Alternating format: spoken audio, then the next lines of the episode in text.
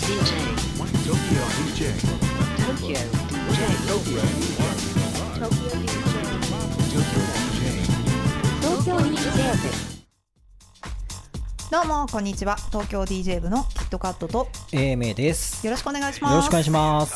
東京 DJ ブレディオはクラブミュージックにとどまらず音楽と人との接点を増やし DJ カルチャーの理解を皆さんに深めていただくことを目的に活動しています番組のご意見やご感想など取り上げてほしいトピックなどございましたら LINE の公式アカウントアットマーク東京 DJ こちらを友達追加していただきましてぜひメッセージをお待ちしております。はい。はい、また LINE の公式アカウントでは、えー友達追加をしていただきますと DJ 部のニュースが一時早く届くということだけでなく、えー以前ねあの DDJ400 のプレゼント企画などもやりましたけども、はい。はい。そういったプレゼント企画のお知らせやですね、はい。音楽に関する豆知識など随時配信しております。そうですね。リスナーさん参加型企画とかもねちょっとこれからいろいろ考えていきたいなと思っていますので、はい。ご興味のある方はぜひそうですね。お友達もね、はい。ぜひちょっとご紹介いただいて。そうですね。はい、DJ 部とは言いながらもね、はい。そんなに DJ にものすごくこだわっているわけではなくてですね音楽はい。全般ね、あの皆さんとこう共有していければと、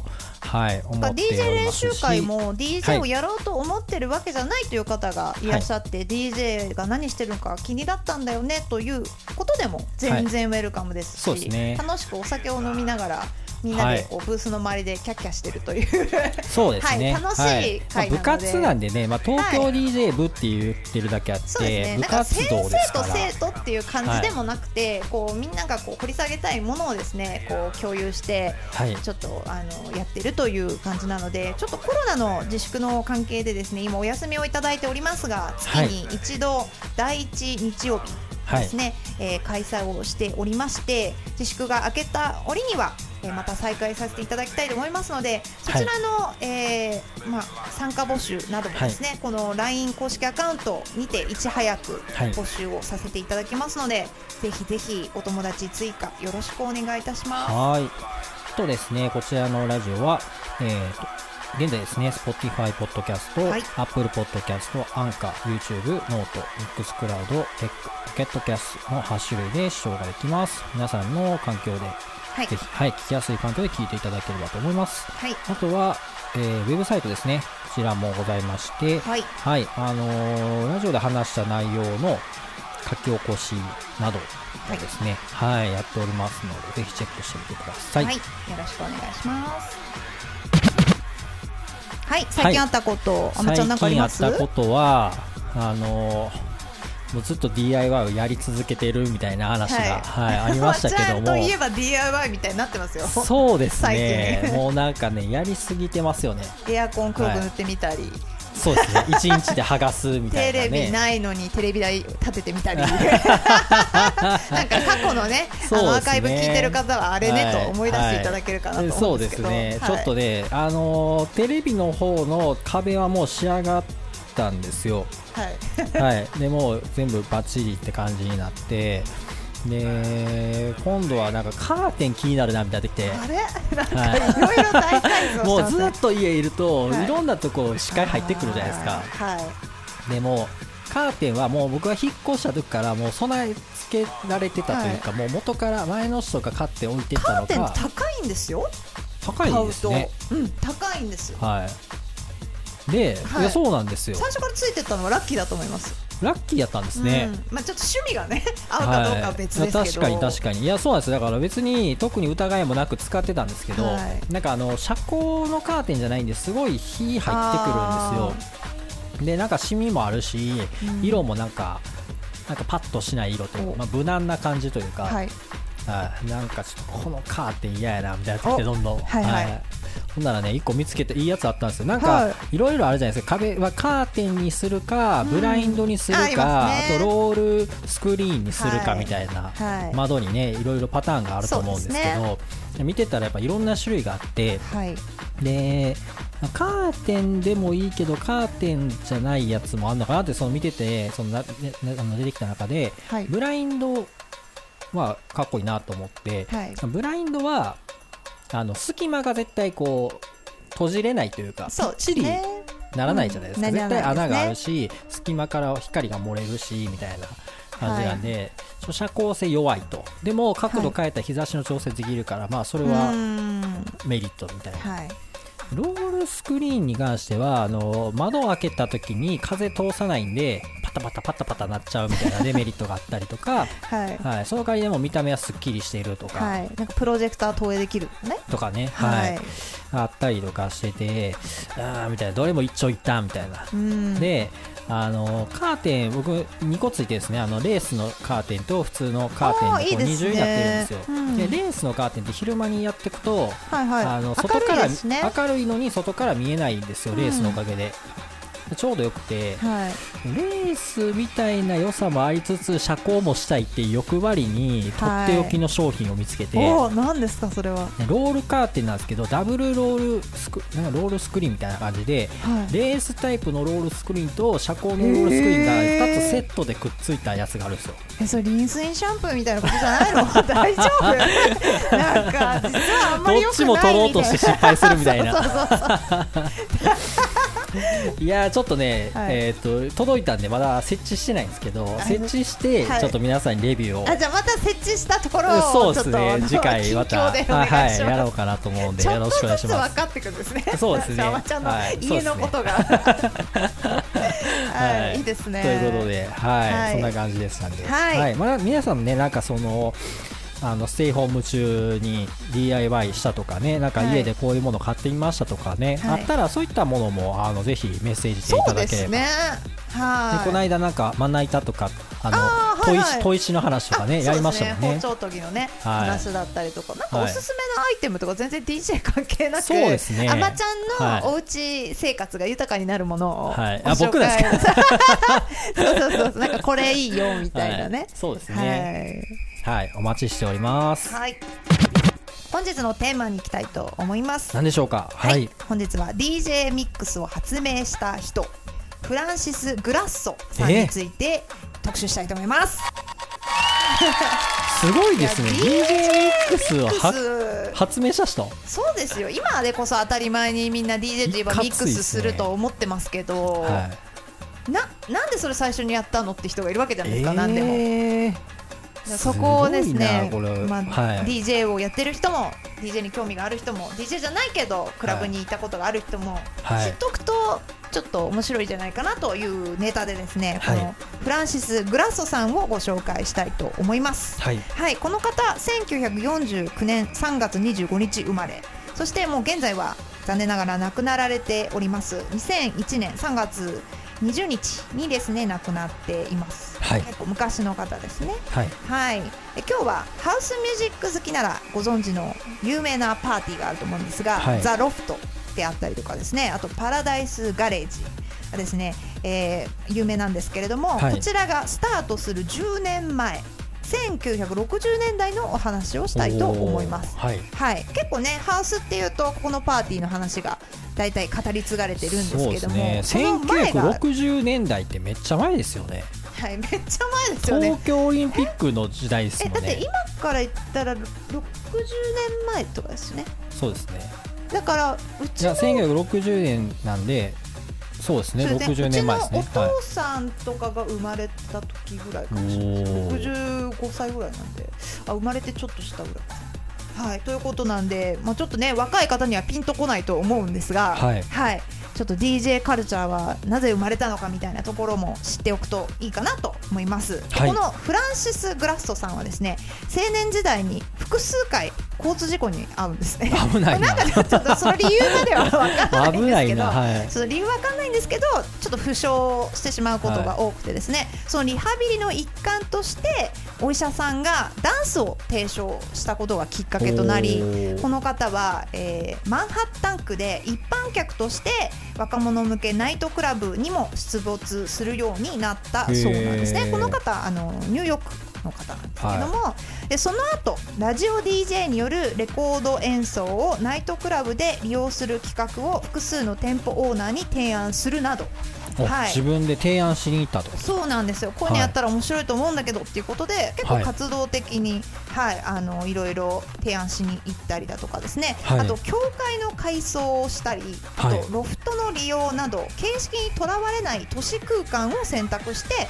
最新の流行音楽のレコード演奏による DJ プレイおよびミキシングなど、はい。1970年代のディスコティック基準となるスタイルを完成した人と言われているんですね。はい。はい、ちょっときっかけがね、ちょっと事故でリハビリの一環でダンス始めるってとすごいころが運、命ですね。はい。はなんか後々のそのクラブに陶酔していくいはい理由にもなってるんじゃないかなとはい。いうことなんですが、後にクラブと呼ばれる時代にも大きな影響を与えた人と言われているんです。はい。はい、でちょっと時代背景をですね追ってみたいと思うんですが1960年代の音楽と、まあ、あと LGBT の問題ですね。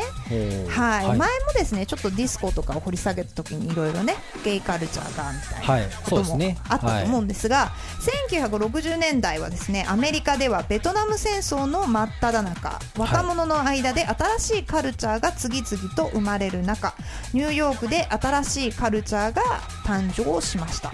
でニューヨークのクラブではジュークボックスにより大音量で音楽がかけられて、まあ、ちょっと不安定な時代だったんでストレス発散のごとく、えー、みな皆が音楽に合わせて、えー踊るということが流行します。でこの、えーまあ、踊り狂ってる人たちがいっぱいいるとですね、はい。やはり 厳しい規制がかけられるんですね。そうはい。結局。時代ですね。はい、はい、でなんかまあちょっとね、風紀も乱れるとか、はい。騒音問題があったりだとか。1969年のニューヨークではですね、ストーンウォールの反乱と呼ばれるものが起こりですね、えーまあ、若者にですね、あのーゲイバーがあったんですけど、はい。そのストーンウォールとはニューヨークにあったあのバーでそこで始まった暴動がストーンウォール反乱と呼ばれています、で同性愛者らが初めて警官に真っ向から立ち向かって暴動となった事件と知られていまして、うん。この事件を始まりとして LGBT コミュニティは権利獲得運動で盛り上がっていくんですね。はい。はい。で1962年にアメリカでは自然に反する性行動を違法とするというソドミー法というものが発布されてたのをご存知ですか、いや知らないです、はい、これはですね同性間の性行為を禁止するものだったんですね。えー、法で禁止されたそうなんです。はい。で60年代というと黒人の公民権運動がピークに達するのがそのあたりなので、はい。ゲイの黒人というと二重に差別される時代だったんですね。で一般社会では差別されていたゲイたちはカミングアウトしようもんならそれはほとんど死を意味するぐらいのものだったんですね、すごいです。ね今と大違いですね、本当ですね、はでその苦しみを忘れられる場所としてディスコで夜を明かしストレスを発散する道を選んだ、うん。ということが、まあ、後々にこういった音楽カルチャーを発展させるきっかけにもつはい。そうですね。ながってハウスミュージックが生まれたのもゲイクラブですしね、そうなんですよ、はい。やっぱこう鬱憤を晴らすってストレスがかかってる状態ですからね。はい、はい、なんかすごいエネルギーなんでしょうね。そうですね。はい。なんかただのパリピじゃないですよね。もうなんか、はい。あの自分のことをカミングアウトしたら死しかないって思いながら踊ってるんですよ。そうですね。結構危なくないですか、そうですね。公にできない中ででもそこに行けば仲間がいるっていうのも余計にやっぱり。禁じられてるからこそ、はい。やっぱりちょっと同じ悩みを持つ人たちとやっぱり群れちゃうそうですね。ははい。そしてですね、えーこの先ほどですねフランシス・グラッソさんについても、えーはいちょっとこう時代背景を経てご説明したいんですがサルベーション2というクラブがあったんですね。いはいでそこの専属 DJ だったテリー・ノエルさんということが方が遅刻して時間通りに現れなかったため代打としてプレイしたことが DJ としてのキャリアのスタートと言われてるんですよ。へーはい。だからあまちゃん遅刻したらその席 その席すぐバレます。よ立場がなくなりますね。ははい、で1968年からフランシス・グラッソの DJ としてのキャリアっていうのが始まりましたと。でこのルベーション2が閉店した後古い教会の建物を改装したザ・チャーチというクラブがオープンすることになるんですが、はいえーここでフランシス・グラッソさんはオーディションに合格して、まあ、専属 DJ になるんですね。はいしかし、このザ・チャーチっていう、えークラブの内装がはい。卑猥すぎて、はい。ローマカトリック教会から圧力がかかるんですね。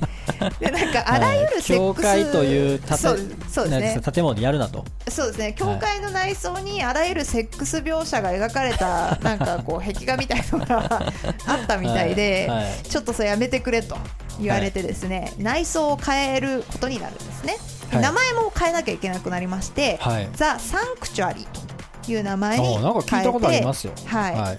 再オープンするんですね、へー。でこれはもともとストレート向けのクラブとしてはい。オープンしました、普通の。はい。しかしですねマネージャーが17万5000ドルもの売上金を持ち出してトンズラ。この時代によくあるやつですよね。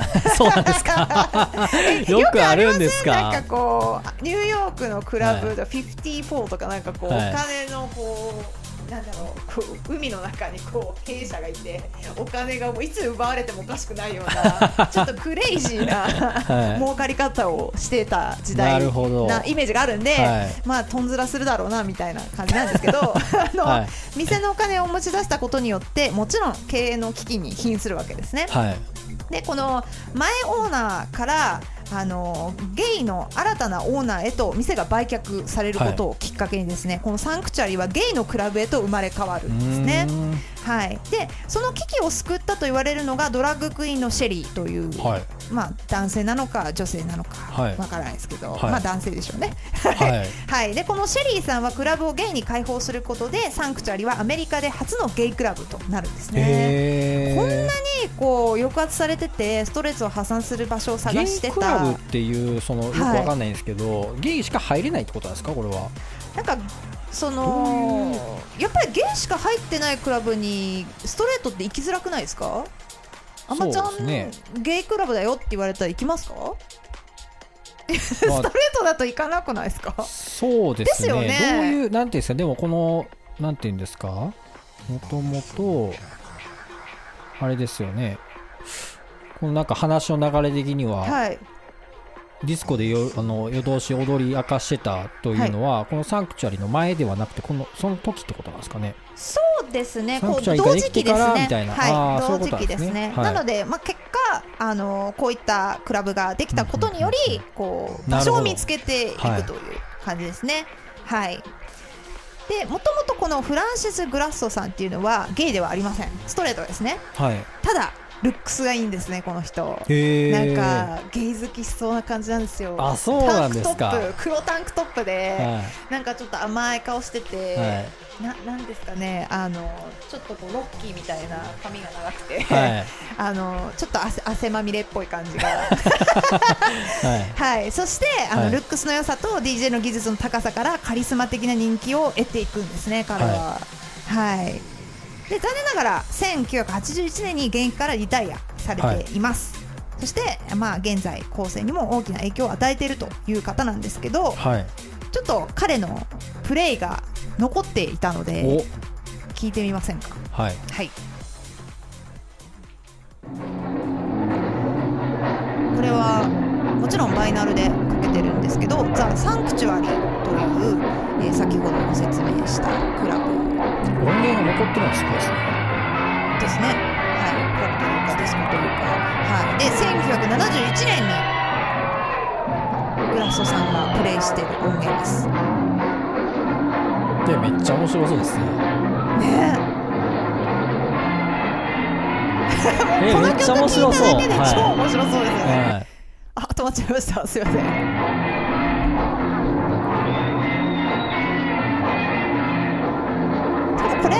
ブースの横に録音機械を置いてるので歓声とかも入っちゃってますね。はい。はい。でもなんかそれがまたちょっと熱を帯びていいですよね、はい。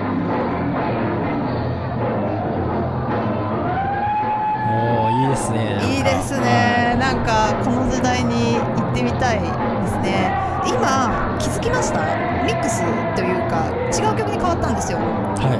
はい、デニス・コフィーの「スコーピオ」という曲から「アース・ウィンド・アンド・ファイヤー」の「カボン・チルドレン」に変わったんですけどすごい自然だったと思いません、はい。はこの時代の機材って DJ 用ではないので。いまだあのテクニックスの SL1200 ができる前そうです。ですよね。なので、すごい技術を持ってたってことなんですよ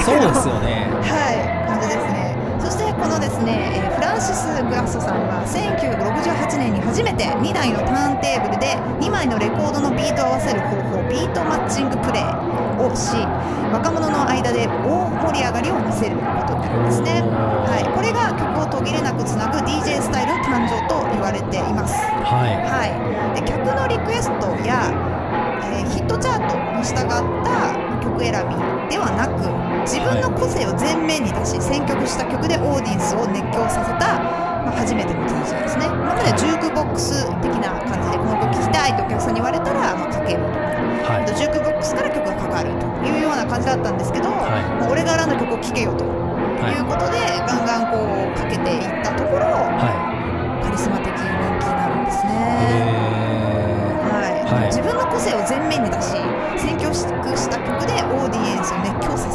がはすごいなと思うんですよ。い。いやでもいいですね。それこそ DJ ですよね。はい、はい。そうなんですよ。確か音源聞いたらめっちゃ楽しいじゃないにいですか。やめっちゃ楽しそうです。はなんか遊園地みたい。はい、でそれまでの DJ は1曲ごとに物語が、えー終わっていたとその1曲の物語を1曲聴くごとに終わっていくというような感じだったんですけどこのグラッソはですね点と点をつなぎ線にし大きな物語を見せることを、まあ、やっていたということですね。でこのビートマッチングの技術と空気を読むあの才能はダンスローが求めていることをですね答えるその熱を返すということができる人っていうのは、まあ、他にはいなかったということなんですね。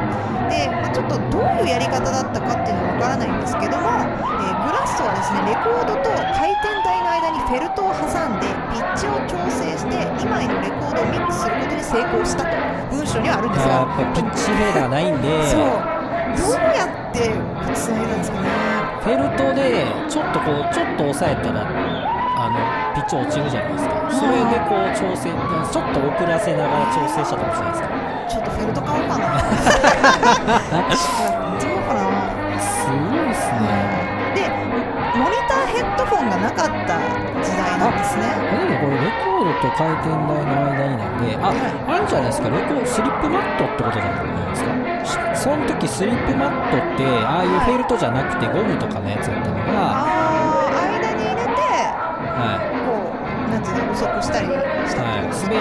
滑りやすくしたってことですかね、はい、もうだから DJ もほんまになんですか今の DJ の原型全部作ったみたいな感じなんですか？彼はラジオ放送事業以外でヘッドフォンを必要とした初の DJ。すごい。もう完全に DJ ですね。はい、そうなんですよ。そして彼のかけるレコードにジャンルは、えー垣根がなかったとしてこれは後のラリー・レバンにも引き継がれるほどの大きな意味を持っていたそうなんですね。パラはダイスガレージにつながってい。くんい、そうなんですよ、い。これがロフトとかパラダイスガレージにつながっていくわけなんですけれども、はい、ウィキペディアではですね、えーグラッソが DJ カルチャーにもたらした最も印象的な追加は音楽プログラミングまたは群衆のエネルギーを拾い上げそのエネルギーを次のトラックを介して直接彼らに送り返す芸術でしたと言ってるんですね、はエネルギーを吸い上げて返すんですよめっちゃ周波数ですねすごい やばくなってきますね。面白いして音楽スタイルについてもお話ししたいと思います。はい。先ほどもありましたように顧客が望むものに興味がなく群衆が求めることを考えなかったであろう新しいエキゾチックな一連の曲を、えーグラストがですね選んでかけていたわけなんですけど。それまではリクエストされたのをかけていくっていう、ほんまに。そうなんですよ。お客さん主導型だったんですね、でこれ流行ってるからこれかけようみたいな。そしたらみんなあジュークボックスみたいな。ははい、なんですけれども彼はもう自分がが選んだ曲をていたと。ははい、で、えーロックミュージックのファンキーな曲をかけたりとかですねローリング・ストーンズとレッド・ツェッペリンなどもよく使用したそうなんですね、で彼はドラムが多いアフリカのサウンドをかけたりとかですねラテンビートを使用してダンス踊りやすい曲をかけたりあとはい。ジェームス・ブラウンやモータウンなども使用したと、まあ、今後ろでかかってる感じを聞くと、そんななんかいろいろね。いそうですね楽しいですね、聞いてて。いそうですね。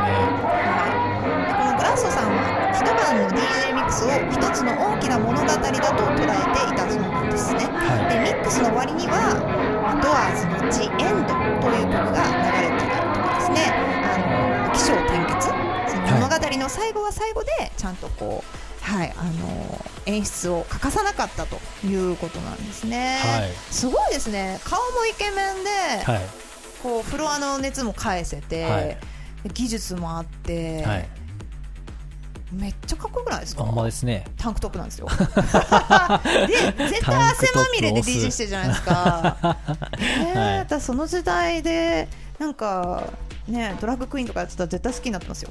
かっこよくないですか、そうですね。はい。そして、えーデビッド・マンキューソ、ザ・ロフト・エトということなんですけどグラッソがサンクチュアリーに DJ として就任した翌年彼とは違ったアプローチでミックスという物語を作ろうとした男がいました。これがデビッド・マンキューソと言われているんですね。はい。はい、彼についてはまた別の回で掘り下げたいと思います、まあでもあれですねこの話聞いてると、はい。当時はその箱と契約して DJ やるっていうその DJ 狭き門やったっていうはい、ねそうですね。オーディションに合格してってありましたしね。すね。はい、はい、でやりたいって言ってもやれなかったんでしょうね。そうですね。だからまあだ代打でならいいよみたいな感じにではい。チャンスをつかんだと。もうかなりねあの、はい。チャンスの限られた世界だったということですね。はい、はい。そうですね。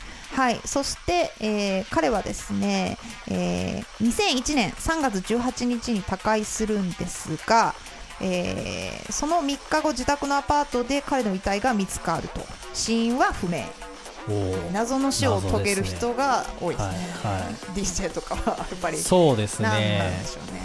なんでしょうね。こういうそうですね。なんか謎の高い系ね、はい。はい、結構ちょっと薬で亡くなっちゃったりとかね、はい。なんか噂されたりとかしがちですけど、うん。はい、実際は何だったんでしょうね。はいはい、まあね、わかんないですもんね。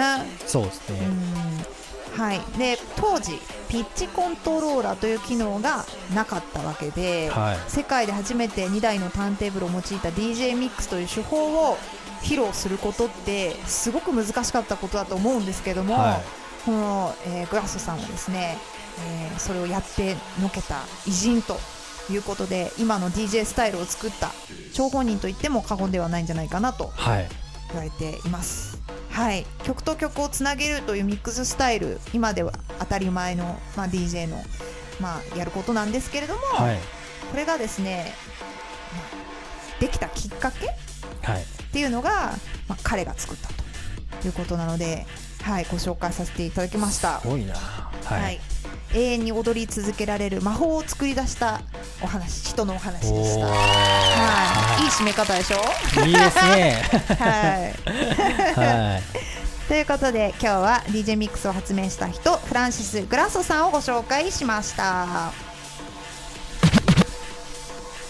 はい、はい、奇跡の一曲のコーナー行きたいはいと、思います。今日ははいキットさんの、はい、曲を。はい。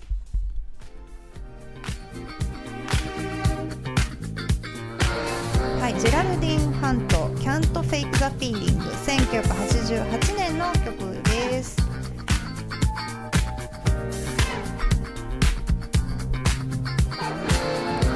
1988年、僕生まれた年ですね。あそうなんですねこれはデビッド・マン・ユーソーの「ザ・ロフト」などでよくかかっている曲らしいですよ。さっきね、出てきましたね。ザ・ロフトがですね、えー CD に入っている大ヒット曲ですね、はい。セントルイス出身の女性ソウルシンガージェラルディン・ハント。80年のシングルって書いてますね、でも。そうですね。したんですかね。ね。なんか多分なんだろうな何回にわたって入っていたんじゃないかなと。はいはい。ガレージの古典ナンバーとしておなじみのソウルフルなミッドテンポディスコですね。はい。すごいエモーショナルで聴きやすいディスコクラシックスなのでご紹介しました。こういうのがなんかかかってゆるっと踊るっていうのもいいですよね。そうですねそう。と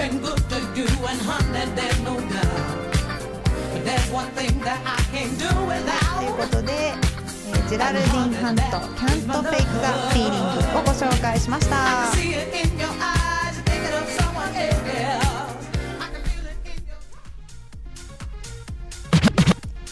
はいリスナーさんからのお便りのコーナーに行きたいと思います。はい。はいじゃあ今日ははお便り来てますでしょうか？聞いております来ましたはいいや嬉しいなはい、はいじこんなゃあ感じですかねはい、ラジオネーム管理人が普通の歩き方さんよりいただきました。ラジオネームこが気になるじれてますね。癖が強いですねはい、はい。キットさん、あまさん、はじめまして。自粛中のネット徘徊から東京 DJ ブレディオに出会わせていただきましおた。ーありがとうございますありがとうございやます。っててよかったネットパトロールされてたんですね。はい嬉しいです。いっぱいのこの8個のアカウントから、はい。出しててよかったですほんねま。ですね。どっかで引っかかるっていう。はい。はい、お便りのコーナーにお便りが来てないという潔いトークに惹かれご連絡してみました。はい。ありません。そうですね。結構な頻度でね、ありがとうございます。はさて、自分はガレージガレージからテックハウスまで無類のハウスミュージックリスナーですが誰が好きと聞かれればベタですがカリズマやダブ・テイラーのようなブロークンビーツ系が好きです。おブロークンビーツ。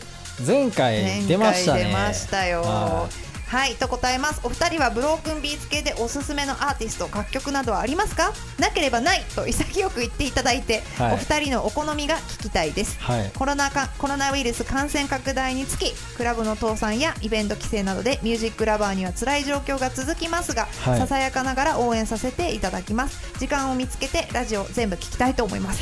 ありがとうございます。嬉しい。励みになりますね。ほんまですね。いやはーやっててよかった。ほんまですね。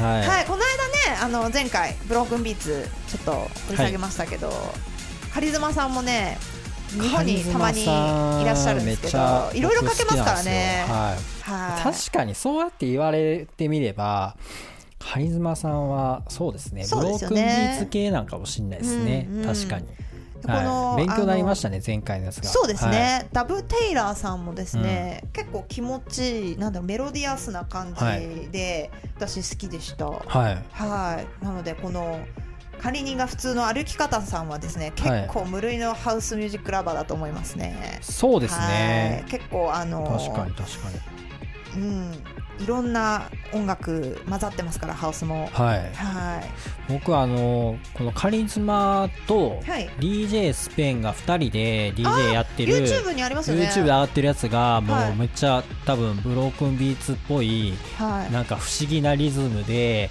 2人がもうめっちゃテンション野外でやってるやつではい。めちゃめちゃテンション上がってもうぐっちゃぐちゃみたいな。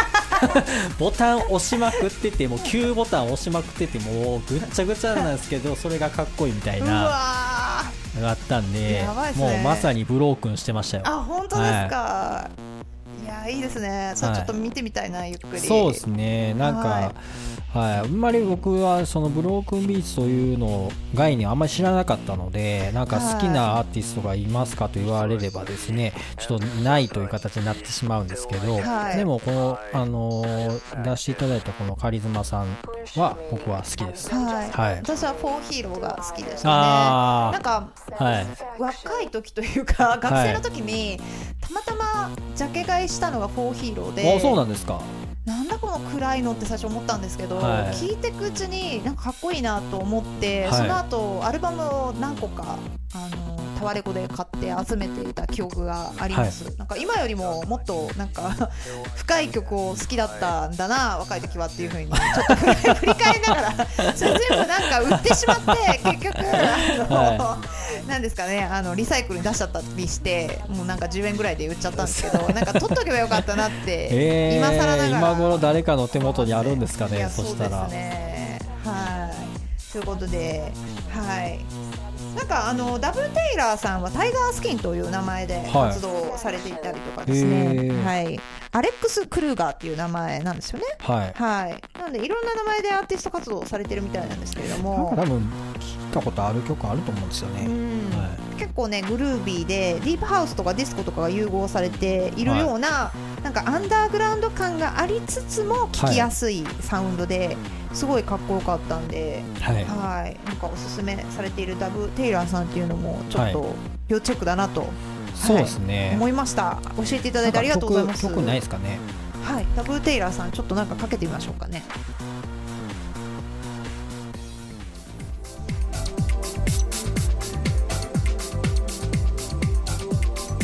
これははいれは DJ ジャウチェジャウケの「スプリーカインド」という曲なんですけどタイガースキンリミックスなんですね。へ、はい、ベルリンの方ですね。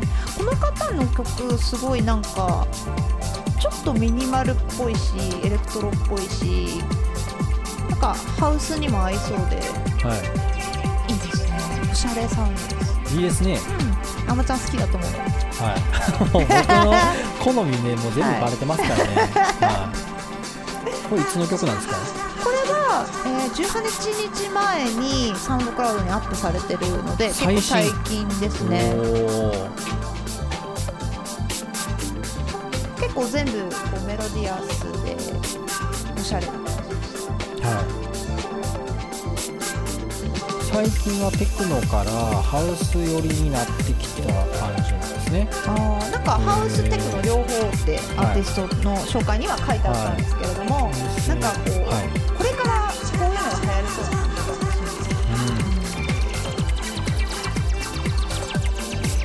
かっこいいサウンドっていうのが今主流じゃないですかテックハウスとかテクノとかうんそうですね。気持ちいいの方にこういいってるような感じしません？最近のはいビートポートのアーティストさんとかが作ってるのってエレクトロでなんかこうアングラ感がそんなにないというかカフェとかでもかけれるような明るいサウンドが増えてきてるなとはい。いう雰囲気がしますけどね。はい。はいありがとうございました。はいまたぜひ何かこう過去のアーカイブを聞いていただいてはい。はい、ご指摘がありましたら、ぜひ管理人が普通の歩き方さん、はい。あのぜひコメントいただけたら嬉しいと思っておりはいます。あありがとうございました。はい、イベント告知、はい。はい。5月の24日、21時半からツイッチアカウントでこの東京 DJ ブレディオ生放送をさせていただきます。はい、はい、何について話しましょうね。でもなんか一個やろうと思ってるのはあのレコード作るやつ。あ、はい、ちょっとやりましょうね。ね うまくあのあそのレコードを作るためにあの、は音をそのレコードに入れないといけないので何の音をあのレコードにしてレコードを作るかっていうことじゃないですか、はい、そうですね。なん。かこうこのネタ入れてほしいみたいなのとか。え東京 DJ のイントロ？なんか、まあ、せっかくなんでレコードに入れるってことはレコードでちょっとスクラッチみたいにして遊んだりしたいなと思って、ねじゃないと聞いてる人からしたらこれがレコードの音ですとかあんま分かんないじゃないですか。わかんないですね。え元ネタを探すってことですか？なんかレコードに入れてこれで遊んだら面白いんじゃないとかあったら、そうですね。はい、なんかよくあのスクラッチ用のネタでチェンチェンビっていうやつはい。あのカーとかいうなんかやつがあってもう大体それでみんなスクラッチを練習するみたいなのがあったりするんですけど、うんうんうんとかなんかこの声でスクラッチしてみたらこんなんになりそうとか。ちょヒップホップ DJ じゃないとなかなか思いつかないじゃないですか ね。うん。なんか面白いねサウンドを入れたいなとは思うんですけどね、そうですね、はい、これはあのこの間協賛していただいているチャックワゴンさんから送られてきたレコードを作るはい。あれですね。はい。はい、レコード作る機械はい。はい。作ろうというキットいただきましたので、はい。そちらをちょっと生配信中に作れるかなというはい。実験ですね。そうですね、はい。まあはい。とか思いつつ皆さんからもあの企画の持ち込みなどありましたらはい、ぜひコメントを、はいはい。お待ちしております。ちょっとなんかねあの、はい。話せる内容も面白いものを用意しようかなと思っておりそうですね。ますのであとまあツイッチでねコメントでその場でリアルタイムでなんかはなねあのいろいろ質問いただいても全然構わないですし、はい。はい。そうですね。ぜひねその日はあのお酒とかおつまみを買って、家でまあその時間になって待機して見てもらうと。そうですね、はいなんかツイッチっていろいろこうなんですかサードパーティー的なものをこう入れるとなんかいろいろちょっとシステム変えれたりとかしてて、はい。あのニコ生みたいに言ってくれたあのいただいたコメントとかがこう なんですか文字でこう流れるそうですか？流れるやつおを今入れてたので。もうカスタマイズしてるんですか？え そう。なんか何やそれとか言ったらこう何やそれって動くようにしたので、あのコメントがないと寂しいので、はい、気軽に。あすごいですね。はい。ちょっと面白くないですか？いや面白いですね。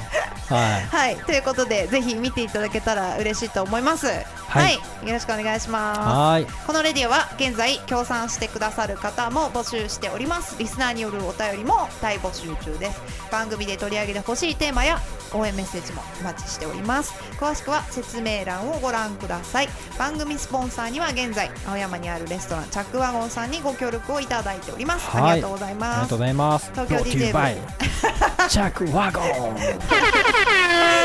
ははい、東京 DJM のキットカットとい。英明でした。